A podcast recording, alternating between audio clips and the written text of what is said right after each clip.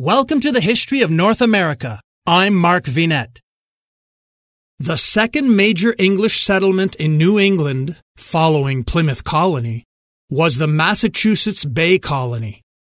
John Winthrop was an English Puritan lawyer and one of the leading figures in founding the colony.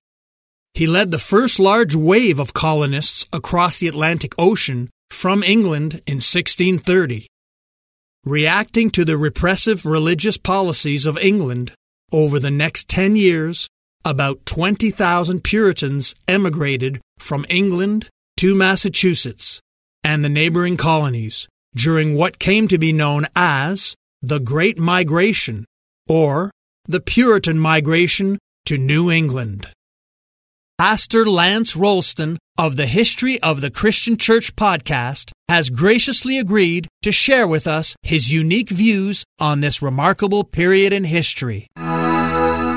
Postmodern view of the Western Hemisphere and the New World tends to reduce all European missionaries to a monochromatic Eurocentrism that leveled Native American cultures. That simply wasn't the case. Yes, there were plenty of Catholic, Orthodox, and Protestants who conflated the gospel with their mother culture, but there were not a few missionaries who understood the different and valued the uniqueness that was Native American cultures. They sought to incarnate the Christian message in those cultures and languages. That often got them into trouble with officials back home who wanted to exploit indigenous peoples. In other words, it isn't just modern liberation theology advocates that sought to protect the people of the New World from the exploitive injustices of the Old. Many early missionaries did as well. Protestants were a bit late to the game. North America presented a very different scene for missions than Central and South America. The voyage of the Mayflower, with its pilgrims in 1620, was a historical pointer to the strong influence of Calvinism in what would become New England. The states of Massachusetts, Connecticut, and New Hampshire were strongly Congregationalist or Presbyterian in terms of church polity and heavily influenced by English Puritanism. At least some of these pioneers felt a responsibility for spreading the Christian faith to Native Americans. Besides Presbyterians and Congregationalists, Episcopalians achieved some success in evangelizing the Indians.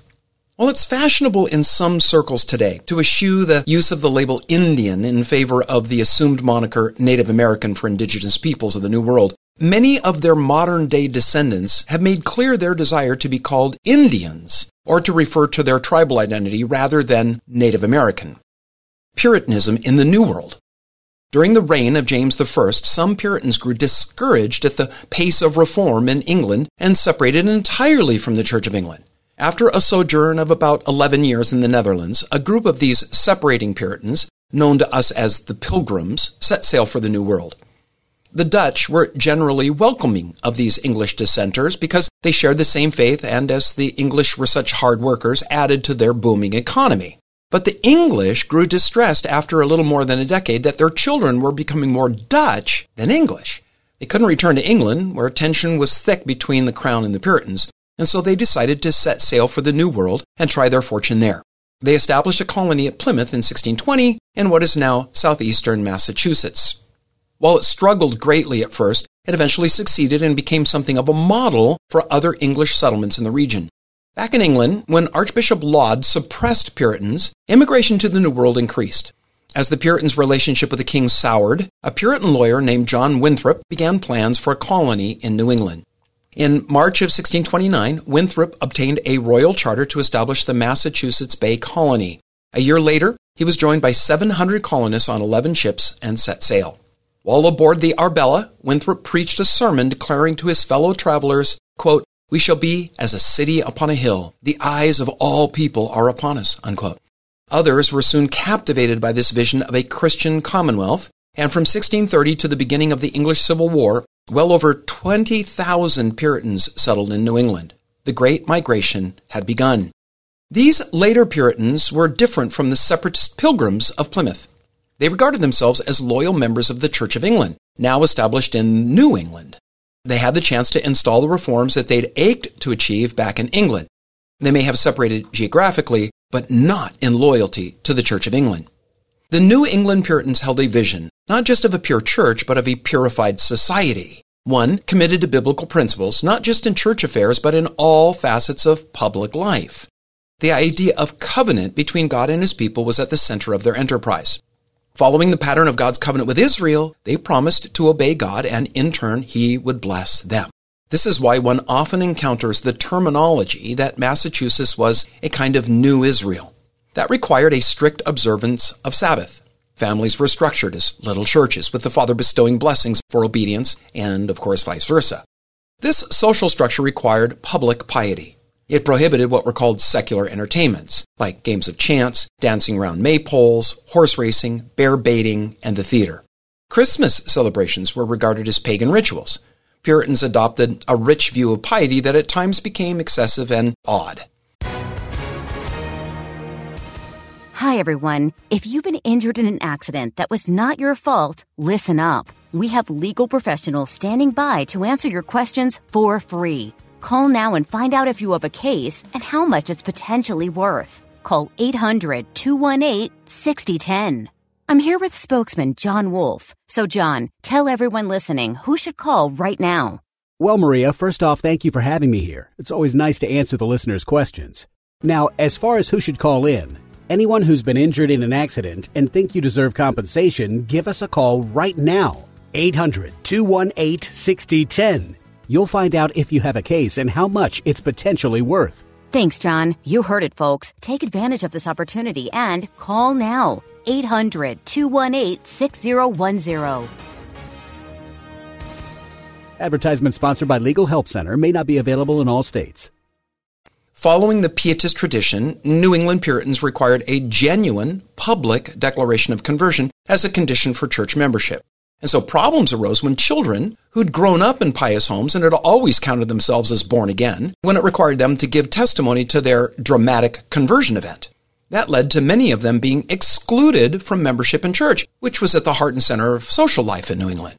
Divisions erupted, leading Puritan minister Richard Mather to develop the so-called halfway covenant to solve the problem. The halfway covenant gave a kind of quasi membership, which included baptism but not communion, to the children of church members. Puritan leaders hoped that this would expose halfway members to an example that would see them have their own born again experience and usher them into full membership. Some historians assert the Pilgrims aimed for a theocracy, while Winthrop was governor, he certainly wanted to base the colony's laws on biblical principles, but he didn't permit clergy in civil governing. Church officials had no authority over civil magistrates. Winthrop and government officials sought the advice of ministers, but political authority rested in the hands of the laity. Theocratic tendencies certainly existed, but the colony's congregationalism restrained them. New England never had enough unity to be a theocracy. While a minority in Old England, Puritans were a majority in New England. A less careful recounting of American history would say that they fled the old world for the new to obtain religious liberty. Not really. They left so they could establish a Puritan system of church and state. There was no religious liberty as we'd conceive it today. Puritan New England was quite intolerant of dissenters. People like Roger Williams and Anne Hutchinson. Historian Ed Morgan describes Roger Williams as a, quote, charming, sweet-tempered, winning man, courageous, selfless, God-intoxicated, and stubborn, unquote. Arriving in Boston just a year after Winthrop, he was quickly asked to be pastor of the local congregation, but Williams refused. He was a staunch separatist who vehemently disagreed with the Puritan connection to the Church of England. It stunned his neighbors that a man would turn down the invitation to be a pastor. This and other behaviors so infuriated the leaders of the Massachusetts Bay Colony, they expelled him.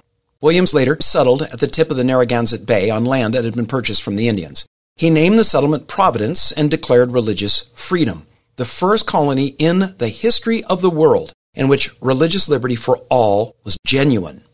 Infant baptism was banned since Williams believed that baptism was for those that were old enough to make a real profession of faith. He established the first Baptist church in America in 1638. The Hutchinsons, William and Anne, arrived in Massachusetts in 1634. They'd followed their minister John Cotton, pastor of a Boston congregation. Like many Puritans, the Hutchinsons hosted a group in their home to discuss Pastor Cotton's sermon from the previous week. Anne excelled at breaking down the message into topics that were engaging. The group grew to upwards of 80 adults. And then Controversy arose when Anne began to argue that all people are under either a covenant of works or grace. She was reacting against the public piety of the people of Boston who assumed that good works proved the presence of salvation. She posited that works and grace were opposites, and those who depended on works were lost. But Anne crossed the line in 1637 when she denounced some ministers as preaching a gospel of good works. Critics accused her of antinomianism, that is, the idea that the elect don't have to obey God. It didn't help her case that a woman was teaching the Bible to men. Anne was called to give an account before the general court. She was anything but contrite. Sparks flew when she proved more adept at citing scripture than her judges. The die was cast when she said that her knowledge of the issue had come by revelation. The magistrates, already suspicious of her orthodoxy, seized on this to banish her from the colony. Check out the YouTube version of this episode, which has accompanying images. I'm Mark Vinet, and I hope you're enjoying the ride.